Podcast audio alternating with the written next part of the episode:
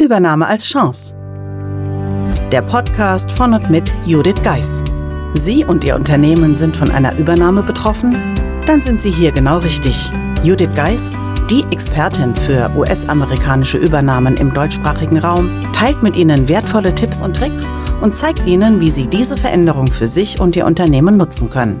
Ganz nach dem Motto: Take the Chance. Hallo und herzlich willkommen zur heutigen Episode des Übernahme als Chance Podcasts. Heute habe ich mir einen besonderen Gast eingeladen, die liebe Ulrike Winzer. Hallo Ulrike. Hallo Judith, ich freue mich sehr dabei zu sein. Ich freue mich, dass du da bist. Um dich meinen Hörern vorzustellen, würde ich dein Buch bemühen und auch den Titel damit erklären der heutigen Folge Stark durch Veränderung. Denn wenn sich jemand auskennt mit Veränderung, dann ist es Ulrike. Denn es ist ihr Leitmotiv, Change einfach machen. Die Wirtschaftswissenschaftlerin lebt, worüber sie spricht, denn nur wer handelt, kommt voran. Als begeisterte ITlerin ist ihr Werdegang ungewöhnlich und von gelebter Veränderung geprägt. Softwareentwicklerin, Projektleiterin, kaufmännische Bereichsmanagerin, HR-Managerin und Recruiting von Großkonzern bis KMU. Personal- und Unternehmensberaterin, sowohl angestellt als auch mit eigenem Beratungsunternehmen. Rednerin, Moderatorin, Coach, Podcaster-Kollegin und Autorenkollegin. Und genau darum soll es heute gehen, um dein Buch stark durch Veränderung und für unsere Zuhörer natürlich den ein oder anderen Impuls, wie man stark durch Veränderung wird. Liebe Ulrike, herzlich willkommen. Ich danke dir nochmals, Judith, und du hast es so schön gesagt. Deswegen trommel ich natürlich hier direkt dafür. So sieht das Buch aus. Genau. In diesem Buch sind knapp 300 Seiten, dreht sich alles um das Thema Change. Vielleicht möchtest du uns zunächst erklären, warum du dieses Buch geschrieben hast und was dich dazu bewogen hat, Change zu deinem Thema zu machen. Ja, das sind direkt äh, zwei Fragen in einem. Der Auslöser für das Buch waren eigentlich mehrere Dinge. Das eine ist, ich bin als Moderatorin und Rednerin immer wieder gefragt worden, Frau Winzer, haben Sie auch ein Buch? Der zweite auslösende Faktor war ein sehr persönlicher, dass mein Bruder vor zwei Jahren verstorben ist und dadurch, dass er keine Kinder hatte und ich auch keine eigenen Kinder habe, dann so der Gedanke aufkam, was hinterlässt du denn jetzt in dieser Welt? Und das Dritte ist, dass ich eben auch merke in meinem eigenen Werdegang, aber auch in meinen Coachings mit Kunden, in der Zusammenarbeit, wie wichtig das Thema Veränderung ist. Mein Eindruck ist, dass wir hier in Deutschland sehr stark zurückfallen, dass wir an vielen Stellen sehr, sehr zögern, dass wir auf Sicherheit bedacht sind und uns aber nicht klar machen, dass wir die Sicherheit in uns selbst haben und eben nicht im Außen, im Staat, im Unternehmen, im Chef. Und mein Anliegen ist es eben, den Menschen zu zeigen, was sie alles können. Denn ich bin auch überzeugt, dass jeder Veränderung kann. Wir beide sind davon überzeugt, dass jeder Veränderung kann, nur erleben wir ja anderes bei dir in deinen Coachings oder in deiner Tätigkeit als Unternehmensberaterin oder auch als Recruiterin sicherlich sehr oft in Coachings oder in Gesprächen, dass du sicherlich auch Bewerber vor dir hast, die in einer Veränderungssituation sind. Vielleicht möchtest du eins, zwei Beispiele erzählen aus dieser Situation, wo jeder als Impuls für sich mitnehmen kann, warum es so wichtig ist, auch offen zu sein für Veränderung und dass in der Veränderung nicht unbedingt was Schlechtes liegen muss, sondern ganz im Gegenteil. Mhm. Also ein Beispiel, das auch im Buch vorkommt und das wirklich ein, ein roter Faden in meinen Coachings ist, und ich habe das auch als Personalberaterin, als Headhunterin immer wieder erlebt, ist, dass vielen Menschen der Blick auf die eigene Wertigkeit, um das mal so zu formulieren, fehlt. Der klassische Lebenslauf sieht eben vor, dass man Aufgaben auflistet, so wie der Beipackzettel von einem Schmerzmittel oder so wie die Aufgabenliste in Stellenanzeigen. Ich finde beides gleich schlecht. Denn dahinter sieht man nicht, welchen Mehrwert, welchen Nutzen der Mensch eigentlich für das Unternehmen erbringt. Ich mache mal ein einfaches Beispiel, der Buchhalter. Da kann man natürlich jetzt einzelne Aufgaben aufführen, aber er erbringt ja einen Mehrwert für das Unternehmen. Er sorgt dafür, dass das Geld fließt. Er sorgt dafür, dass säumiges Geld hineinkommt und dass das Geld darauf den richtigen Konten landet und bei den richtigen Menschen. Der hat also eine sehr, sehr wichtige Aufgabe. Und äh, im Buch habe ich das Beispiel eines Managers Controlling genannt, der ja, der gesagt hat, ich will mich verändern und ich bewerbe mich jetzt, hat dann achtmal Absagen bekommen, war völlig ratlos.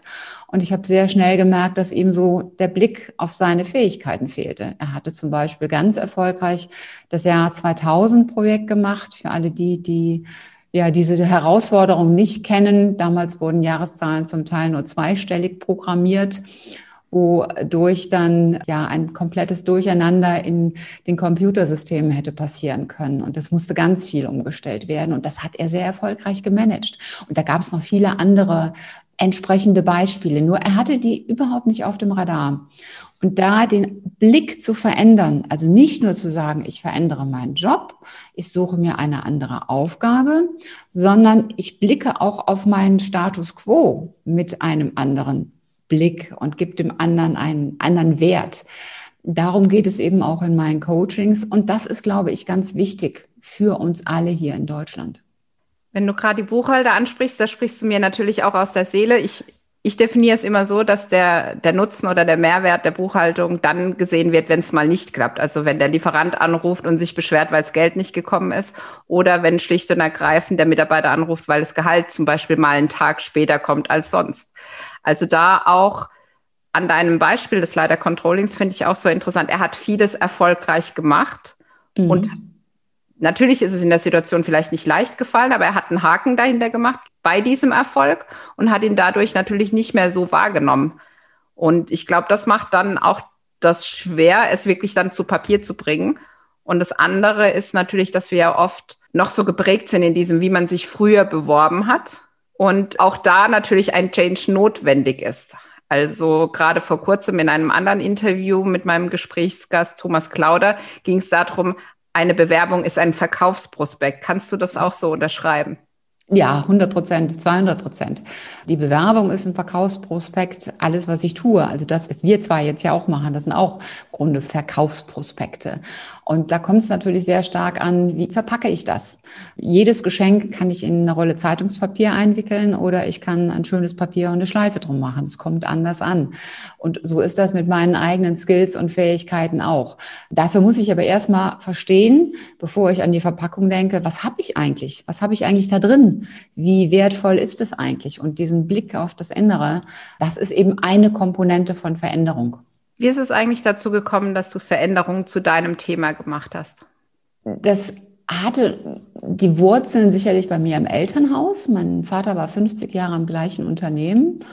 Und ich hatte mir immer gedacht, das muss doch auch irgendwie was anderes geben. Und als ich studiert habe, gab es einen Spruch, nach drei Jahren kann man, nach fünf Jahren soll man, nach sieben Jahren muss man. Und dahinter stand dann das Unternehmen wechseln, weil man sonst irgendwie die Gesichtsfarbe des Arbeitgeberlogos annimmt. Und das habe ich dann auch gemacht. Ähm, ich hatte zwar nicht die wirkliche Notwendigkeit, meinen ersten Arbeitgeber zu verlassen. Mein Vater hat zum Beispiel auch das überhaupt nicht verstanden. Ich habe es dann aber gemacht. Und habe dann im späteren Leben immer wieder auch Chancen bekommen. Also ursprünglich war dieses Thema Veränderung für mich wirklich ein Weg von, weg von aus dieser Enge des Elternhauses. Und später habe ich dann gesehen, welche Chancen und Möglichkeiten ja, es gibt auf dieser Welt, dass ich dachte, boah, das probierst du jetzt einfach aus. Und natürlich habe ich nie immer äh, gesagt, ich mache das jetzt einfach und bin blauäugig da reingestolpert, sondern ich habe mich schon gefragt, was kann mir denn passieren? Wie sieht denn der Plan B aus? Was ist denn, wenn das schief geht? Und das finde ich, glaube ich, ganz wichtig, denn wir alle haben natürlich Angst, wenn wir uns verändern. Und zu fragen, was kann wirklich schlimmstenfalls passieren? Wenn wir das nämlich mal dann überlegen, dann stellen wir fest, naja, so schlimm ist es dann ja doch nicht. Natürlich kann es sein, dass ich in einer Probezeit gekündigt werde. Aber wenn ich mir meiner eigenen Werthaltigkeit bewusst bin, dann finde ich auch wieder einen neuen Job. Auf der einen Seite verschwinden Jobs, das sehen wir heute sehr stark, aber es entstehen auch unglaublich viele neue, viele neue Gelegenheiten. Und das war wirklich so eine Devise, die, die mich ja geleitet hat. So kam es dann eben, dass ich halt Bereichsmanagerin wurde für Controlling und Einkauf so kam es, dass ich ins Recruiting gegangen bin als Recruiting-Managerin und dann auch als Headhunterin. Und vor vier Jahren habe ich dann festgestellt, der Headhunter an sich alleine, das reicht eben auch nicht mehr aus. Da war eben mein Empfinden, die Unternehmen müssen sehr viel selber verändern in ihrer eigenen Sichtbarkeit. Warum soll ein Mensch eigentlich bei mir arbeiten? Warum bin ich ein toller Arbeitgeber? Auch das sind Punkte, wo wir uns verändern müssen. Und da hat plötzlich diese Veränderung einen ganz anderen Stellenwert für mich bekommen. Eben auch wegen meiner eigenen Vergangenheit, aber auch wegen dem, was ich in der Zusammenarbeit mit Unternehmen und mit den einzelnen Menschen erlebt habe. Ich fand es jetzt auch einfach nochmal interessant, dass du gesagt hast, den Wertbeitrag, den man dann auch selbst liefert, die Werte, was man in das Unternehmen mitbringt. Auch ich habe selbst die Erfahrung gemacht damals nach der Übernahme und nachdem ich dann entschieden habe, das Unternehmen dann auch zu wechseln, dass dieses ganze Paket aufgrund der Übernahme, das ich da mitnehme, dass das auch einen Wert hat für ein anderes Unternehmen. Also auch wenn in diesem Unternehmen kein Platz mehr für mich war, konnte ich aber diese ganzen Dinge mitnehmen, weil das konnte mir ja niemand nehmen, die ganzen Erfahrungen, das ganze Wissen, was ich angesammelt habe. Und wenn man jetzt zurückblickt, könnte man sagen, der Big Plan war dann schon immer, sich vielleicht selbstständig zu machen, war es nicht, sondern es waren dann auch verschiedene Schritte, verschiedene Erkundungen, um dann letztendlich zu sagen, okay, wie möchte ich da in Zukunft, was möchte ich da wirklich auch weitergeben und vor allem, das zeigt dein Beispiel auch schön, in welcher Form will ich es weitergeben. Mhm, genau.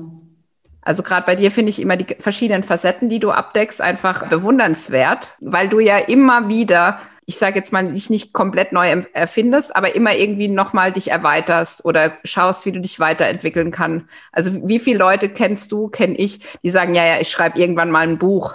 Du schreibst einfach ein Buch. Ja, und die anderen sind immer noch vielleicht in dem Stadium und sagen, ich schreibe irgendwann mal ein Buch. Und ich glaube, das ist auch wiederum an Beispielen wie dir und mir zu zeigen, Veränderung ist nichts Schlimmes, sondern Veränderungen birgen Chancen letztendlich, ja. wenn ich mir dessen bewusst bin. Auch da ein Beispiel aus deinem Buch, wo du ja mit jemandem sprichst, dessen Unternehmen auch gerade übernommen wurde oder ich glaube, es war eine Fusion Vielleicht möchtest du das Beispiel erzählen, was du demjenigen mitgegeben hast, als du mit ihm gesprochen hast. Also wenn ich in einer Situation bin, wo mein Arbeitgeber übernommen wird, und das ist ja jetzt auch nichts Neues, das ist ja schon seit Menschengedenken, also seitdem es Unternehmen gibt, ist das normal. Also das war auch schon Mannesmann, Vodafone, äh, Gerling-Konzern, da gibt es so zahlreiche Beispiele. Und dann erlebe ich, dass Menschen in so eine Warteschleife gehen, in so eine Schockstarre im Sinne von, oh Gott, was passiert da jetzt? Und was passiert mit mir, mit meiner Rolle? Werde ich dann danach noch überhaupt irgendwas machen können oder werde ich vielleicht sogar entlassen, werde ich übernommen? Und das ist so, so eine Abwarten, was entscheiden die da oben? Und dieses Abwarten, das zermürbt, weil es ist von hoher Unsicherheit geprägt. Es gibt aber eben auch die andere Möglichkeit, nämlich selber aktiv zu handeln und sich mal zu überlegen, hey, wo stehe ich hier eigentlich? Welchen Wert habe ich bisher im alten Unternehmen erbracht? Und jeder, wirklich jeder hat einen Wert, sonst würde er nicht dort angestellt sein. Das sage ich auch immer sehr, sehr nachhaltig. So, wo stehe ich? Welchen Wert habe ich bisher erbracht? Und wo könnte ich in einem neuen Unternehmen denn stehen? Wo möchte ich denn stehen? Wofür brenne ich innerlich? Was macht mir wirklich Spaß? Das bietet ja, gerade wenn so eine Fusion da ist oder eine Übernahme, auch Chancen. Zum Beispiel, wenn ich immer schon mal international arbeiten wollte und ich werde jetzt, wie bei dir, von einem amerikanischen Unternehmen übernommen, dann ist es doch schlau zu sagen, boah, Jetzt kommt der amerikanische Übernehmer. Wo sehe ich mich da? Was möchte ich dort tun? Wo passen meine Skills rein? Was macht mir Spaß? Was springt mich an? Was, was kann ich mir vorstellen? Und da entsteht dann auch eine andere Energie. Sich selber so ein Bild zu malen, wo sehe ich mich dort? Und daraufhin dann hinzuarbeiten, das auch zu kommunizieren. Und das ist ein ganz anderes Verhalten, als in Schockstarre zu warten, was passiert denn da mit mir? Weil dann ist so diese Veränderung, das ist so dieses klassische, dieses Change, das Wort Change, das ist ja bei vielen schon so, so hier gehen wir weg, das ist übergestülpt, da macht irgendwas, irgendwer macht was mit mir. Und da aber in diese aktive Rolle zu gehen, das verleiht dann wirklich auch Stärke. Definitiv. Wobei ich glaube zur Ergänzung nochmal, dass man erstmal in der Schockstarre ist. Das gehört für mich persönlich zum Prozess. Auch dieser Punkt ist wichtig. Und die Frage ist dann, wie gehe ich mit dieser Starre um oder wie gehe ich danach weiter?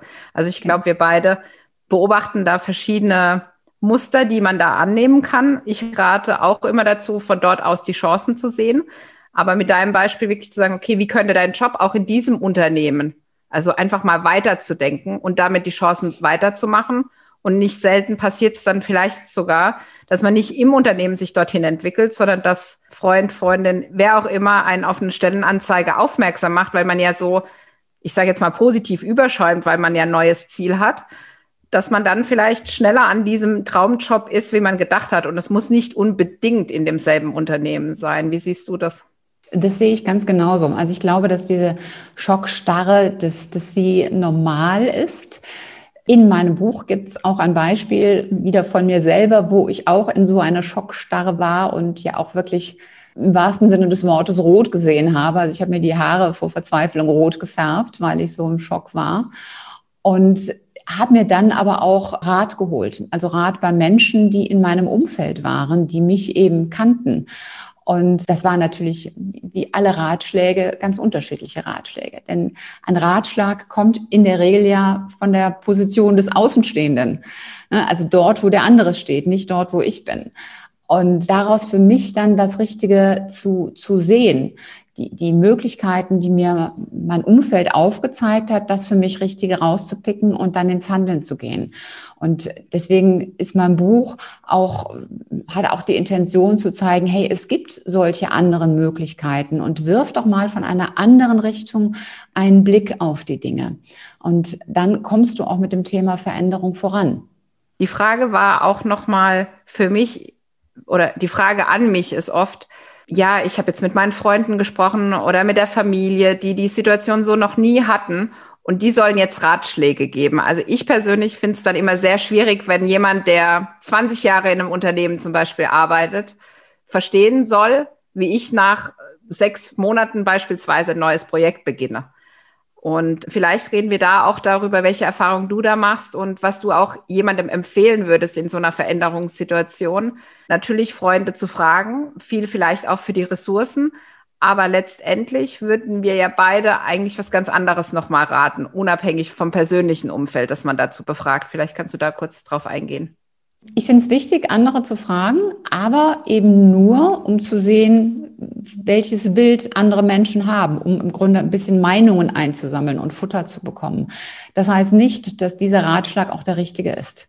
Das muss ja zu mir passen und die Ratschläge, die andere geben, ich nenne das immer ein bisschen die, die Influencer von außen und dann haben wir auch noch die Influencer von innen. Und die Influencer von außen, die erzählen einem ja eigentlich nur das, was sie selbst tun würden in so einer Situation mit ihrem Erfahrungsschatz, den sie haben. Und die äußeren Influencer können gar nicht bewerten, wie mein Erfahrungsschatz aussieht. Ich kann mir das nur anhören und sagen, ist eine interessante Perspektive, denke ich mal drüber nach. Heißt aber nicht, dass das jetzt das Richtige für mich ist. Also wenn meine Mutter, mein Vater oder wer auch immer, mein Bruder, mein Partner, mein Chef mir irgendwas rät, heißt das nicht, dass das jetzt zu meiner Agenda werden muss. Das finde ich, glaube ich, ganz wichtig, da hinzugucken. Also nicht in diese Verpflichtungsfalle, sage ich jetzt mal, zu tappen, weil der andere mir es geraten hat, muss ich es jetzt auch umsetzen. Genau, das machen wir ja ganz gerne unbewusst, ne? weil wir hören sowas und denken dann, ah ja, hat er bestimmt recht. Das ist selten so, dass wir dann sagen, ja, dass wir so aus innerer Überzeugung sagen, ja, hat der oder die recht, sondern das ist eher so ein, hm, so ein vorsichtiges Agieren, aber es verführt auch dazu, dass wir uns darauf zurückziehen. Ne, so die Meinung von anderen, das ist natürlich auch so ein bisschen wie die Mohrrübe, die man dann nehmen kann und sagen kann, ich habe jetzt einen Anker und ich verlasse mich auf diesen Anker. Und das ist eben tückisch, sondern ich darf es wirklich nur als, als eine mögliche Sichtweise, als eine Option für mich mitnehmen, um dann daraus eben selber ins Handeln zu kommen und zu gucken, was will ich denn wirklich? Denn am Ende geht es immer um, um mich selbst zu sagen, was macht mir denn wirklich Spaß? Wo sehe ich mich denn? Und nicht, wo sieht mich jemand anderer? Ich glaube, da ist es auch nochmal wichtig, dies als Ideen mitzunehmen. Vielleicht auch auf ganz neue Ideen zu kommen. Also ich weiß nicht, wie es bei dir war, aber wenn ich jetzt rückwirkend sage, ich konnte mir nie vorstellen, mich selbstständig zu machen, sagt mein Freundeskreis, ja, uns war das früher schon klar.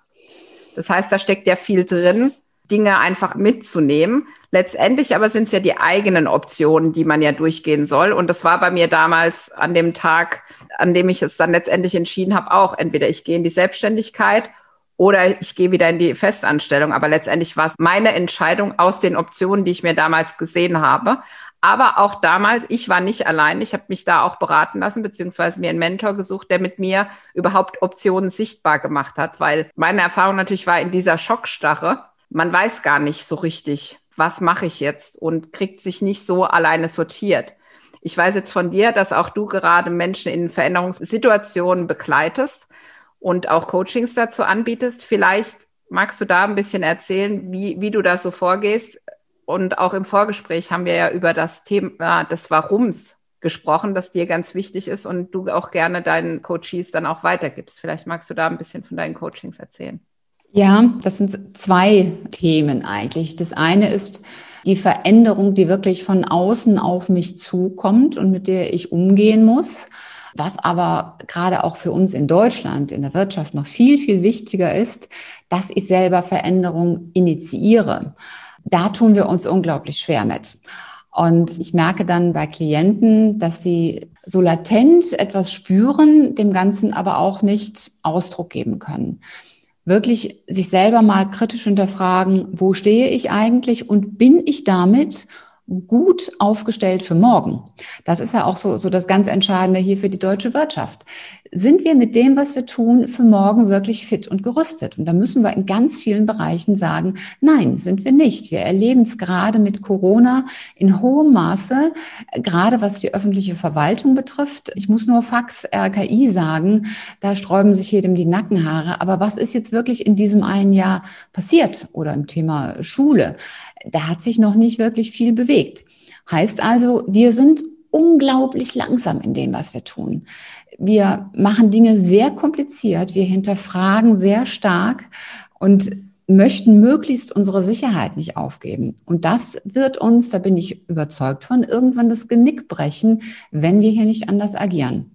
Heißt also, ob nun die Veränderung von außen kommt, dann passiert es ja im Grunde schon, oder ob sie von mir initiiert wird. Das Wichtigere ist eigentlich immer zu gucken, wo stehe ich, was passiert da um mich herum, ist das alles so schlau, was ich hier eigentlich tue? Ich habe auch ein Beispiel im Buch, wo jemand jeden Tag 600 Seiten Druck bekommen hat und immer nur die letzte Seite brauchte und jeden Tag 599 Seiten vernichtet hat. Einfach, weil wir diese Dinge als so normal und selbstverständlich ansehen und nicht hinterfragen, ob das schlau ist.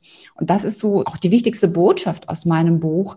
Schaut bitte, ob das, was ihr tut, ob das gut für euch selbst ist, ob euch das auch morgen noch dort weiterhilft, wo ihr sein wollt. Der einfachste Vergleich ist der Fußball. Ne, wenn der, der Mittelfeldspieler einen Pass abgibt an den Rechtsaußen, dann spielt er ihn nicht dorthin, wo der Rechtsaußen jetzt gerade ist, sondern dort, wo er sein wird im Augenblick der Ballannahme. Und das ist eine andere Stelle. Und darum geht's auch beim Thema Veränderung wirklich zu schauen, was hilft mir morgen und wie kann ich das jetzt angehen. So, und da ist natürlich mein Coaching, ja, da helfe ich den Menschen sehr mit. Das war ja die Ursprungsfrage. Das ist aber auch nichts, was von jetzt auf gleich wirklich fluppt und funktioniert. Wir haben uns unsere Dinge ja wirklich angewöhnt über einen längeren Zeitraum. Unser Gehirn hat das alles wunderbar gelernt und spült das als richtig nach oben, so wie Google das auch macht. Und das braucht wirklich seine Zeit. Also wer offener mit Veränderung umgehen will, der muss sich auch die Zeit geben. Der sollte sich die Zeit geben, andere Dinge wirklich wieder zu erlernen und Neues zu tun. Und einfaches Beispiel ist, sich zu sagen, ich mache jetzt einmal im Monat oder gerne auch öfter etwas, wo ich meine Grenze verschiebe. Weil das hat eben viel mit eigenen Grenzen zu tun. Du hast eben das Thema Buch genannt. Die einen reden wir darüber, jemand wie ich mache es.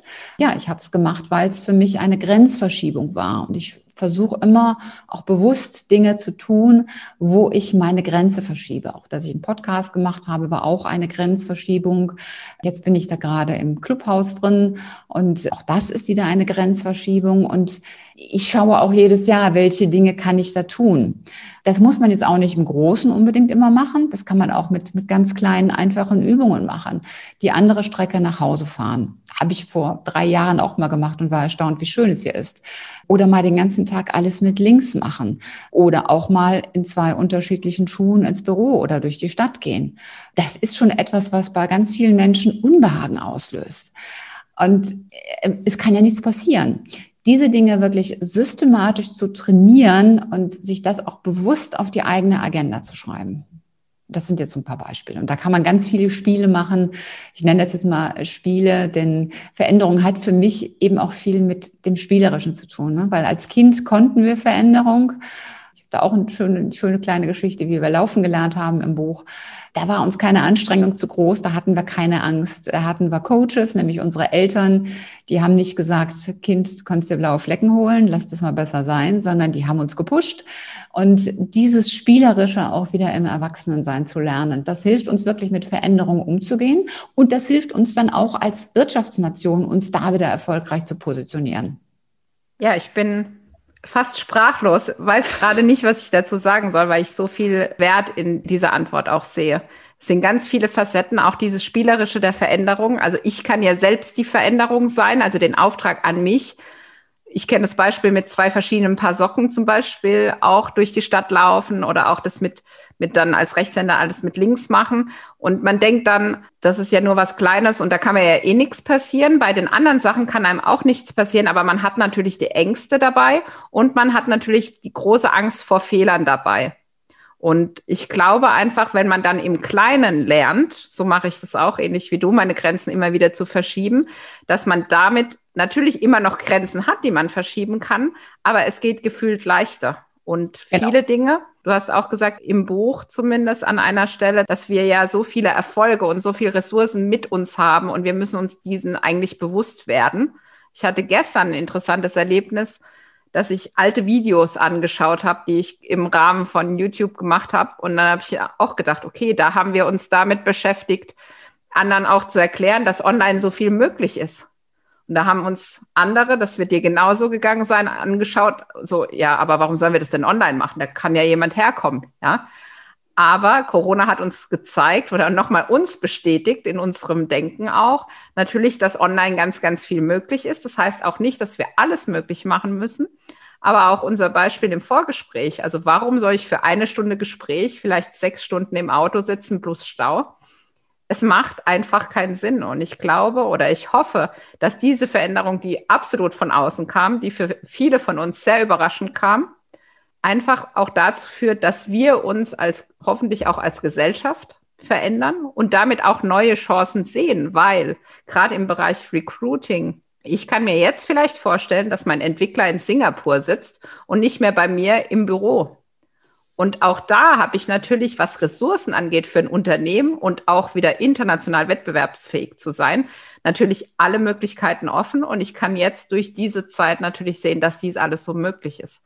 Und letztendlich geht es ja auch darum, auch für die Unternehmen, um auch auf dieses Thema nochmal zurückzukommen im Recruiting, die für das Unternehmen besten Mitarbeiter zu finden. Und da sind mit Sicherheit mit der Zusammenarbeit, die virtuell stattfindet, ja alle Möglichkeiten offen. Definitiv. Liebe Ulrike, gibt es noch etwas, was du am Ende unseren Zuhörern mitgeben willst? Natürlich neben dem, dass sie dein Buch lesen sollen. Ich zeige es jetzt nochmal, weil ich bin auch fleißig dabei, habe noch ein paar Seiten und freue mich schon darauf. Aber hast du noch was, wo du sagst, das möchtest du einfach mitgeben? Ja, da bin ich gespannt. Einfach zu machen einfach anzufangen, wirklich auch mit kleinen Dingen. Ich habe im Buch am Ende wirklich elf Hacks, die es einfach machen und jeder Schritt ist wichtig, jeder kleine Schritt ist wichtig und auch ein Marathon läuft man nicht von jetzt auf gleich. Hm? Du würdest niemals loslaufen und dann 42 Kilometer am Stück laufen, sondern das beginnst du wirklich mit, mit kleinen Einheiten und da zählt schon der erste Kilometer, den du machst und das wirklich einfach zu tun, anzufangen und loszugehen. Prima, dann freuen wir uns auf Rückmeldungen der Zuhörer, wie sie denn losgegangen sind. Ulrike und ich sind neugierig darauf zu hören, was wir als Impuls für Sie weitergegeben haben. Ich sage vielen lieben Dank, Ulrike, dass du die Zeit dir genommen hast, im Podcast vorbeizuschauen, weil wir werden das Video dann auch auf YouTube hochladen. Vielen Dank, dass du dabei warst. Es war eine Freude, wieder mit dir zu sprechen. Judith, ich danke dir ganz, ganz herzlich für deine Einladung. Hat mir super viel Spaß gemacht. Buchen Sie jetzt ein Mentoring mit Judith Geis. Egal ob als Mitarbeiter, Führungskraft oder Team. In einem individuell auf Sie zugeschnittenen Mentoring erhalten Sie wertvolle Tipps und Hinweise, wie Sie sicher durch die Zeiten der Veränderung kommen. Schauen Sie vorbei auf thebridge-online.com/mentoring. Den Link finden Sie auch in den Show Notes.